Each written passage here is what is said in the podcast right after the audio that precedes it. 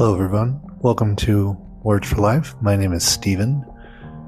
Today, we're going to be talking about emotional awareness.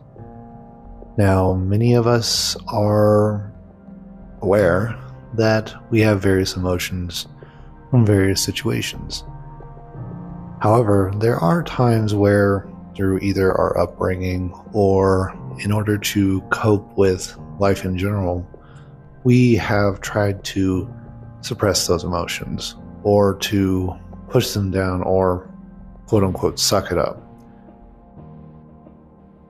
This is a reflex mechanism that some of us are taught over the years, especially maybe as we're younger, if we have parents or siblings who kind of came from the school of hard knocks, so to speak, where they think that emotions show weakness or emotions are not something that should be shown to others and should be put away for another time. The difficulty with this is that we grow up with that mentality thinking that we should not work with our emotions, that they're something that slow us down. And this is obviously more focusing on the negative ones. Most people don't tell you, don't be happy, don't be joyful. It's really the don't be sad. Don't be upset. Get over it. Those are the things that are also just as important as being happy or being joyful. They tell us something about ourselves, tell us something is wrong or something in a situation doesn't jive with the way we want to be. So, the idea of emotional awareness is to sit down and work through those emotions. Now, some people might have years worth of emotions to work through, especially if they have suppressed them for a long time. And it's not necessarily easy to do. There are times that you will be working through those emotions because you need to think back to that time that you experienced them to better understand why. That emotional awareness is the ability to know why you are triggered to feel a certain way by a given situation. It's also the ability to tell how other people are feeling by a given situation. Emotional awareness and emotional intelligence are closely tied together. So you can think of them as similar, but not necessarily the same. In this episode, we're focusing on emotional awareness and how important it is to live a a full life because as life comes with ups and downs, so do our emotions. And it's just as important to be able to see those emotions for what they are and learn from them as we do with other things in life, not to stuff them away and ignore them.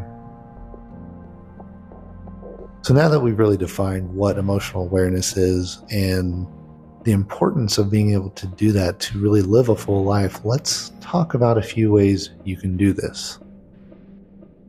One of the first ideas is that you kind of need to become comfortable with being uncomfortable with yourself. We spend a lot of times on our phones or keeping ourselves busy, listening to music, listening to even podcasts, something to keep our minds busy, to not think about ourselves. And this process of not thinking about ourselves is really what makes us ignore our need to improve our own emotional awareness. So, first thing you can do is every day take five minutes don't do anything, but sit by yourself. Start with this. Sit there five minutes, no sound, no screens, no other people, just by yourself. Now, some might consider that medication. That's that is one of those things that people go, "Oh, well, I gotta like close my eyes and hum." No, you don't have to meditate, but sit there in silence. Don't do anything this is the practice of starting to kind of be aware. Now, some people might end up doing meditation because of this. That's fine. But don't think of it initially as meditation. Think of it as just being with yourself. Now, if you've gotten used to doing that for a little while, now when you're ready, and again, not everybody's going to be ready to do this at once, and it might take a long time to work through some past history that you have. But start going through a list of emotions. Think about sadness. Think about a time you were sad. When you go back and reflect on those times, then start, in a sense, dissecting it. You might end up crying because it could be very emotional for you, and that's fine. There's nothing wrong with being, with nothing is wrong with crying. That's perfectly acceptable. And on top of that, you're by yourself. So even if you're crying, so what, right? It's okay. But think about those times and reflect on them. And maybe after you've had a good cry, you can really start understanding why that event or that action made you sad.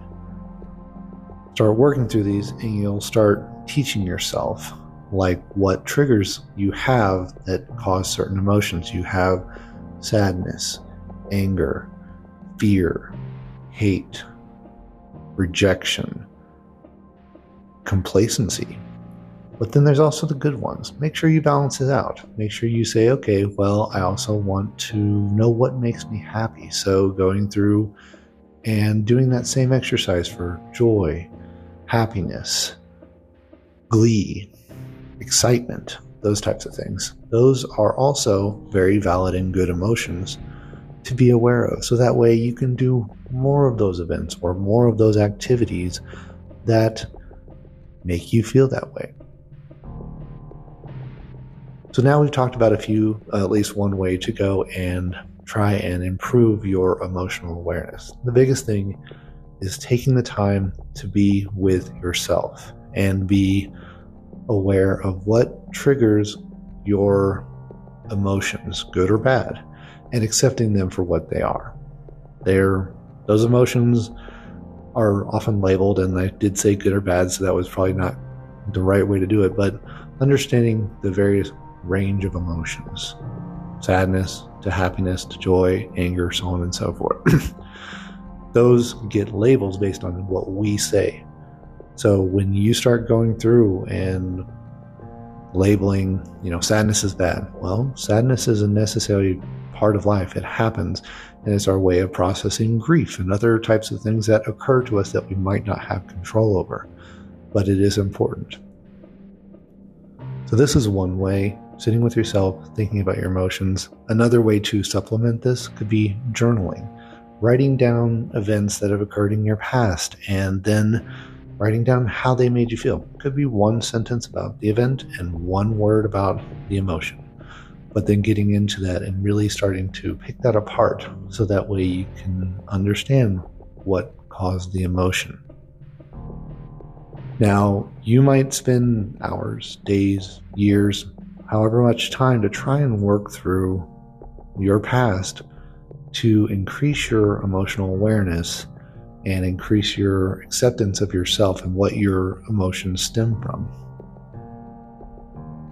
One thing that also might be helpful is seeking support from others and talking through them because they might have experienced something similar. Going through it on your own is fine, but if you have a close friend or family member, or even in some cases a professional that you can seek help from if you have a lot of things to work through. That is perfectly acceptable. There's nothing wrong with asking for help. The point is that you need to start looking at yourself and what emotions you have. As soon as you get to a place, or at least move towards a place that you are aware of your emotions, what causes them, and what you can do to predict your emotional outcome of a given situation, it'll make life a lot easier to live because you already know how you're going to react rather than being surprised by it and then suddenly feeling that I shouldn't be this way. You already know how you're going to be, so there isn't a should or shouldn't. It is just that you have that emotion from this situation. Really like any feedback any of you all have regarding this topic. Uh, this did come from a friend, and it was a very thought provoking exercise for myself regarding emotional wellness and how emotional awareness and how important it is in our lives. I want to thank you for joining Words for Life. Have a great rest of the day.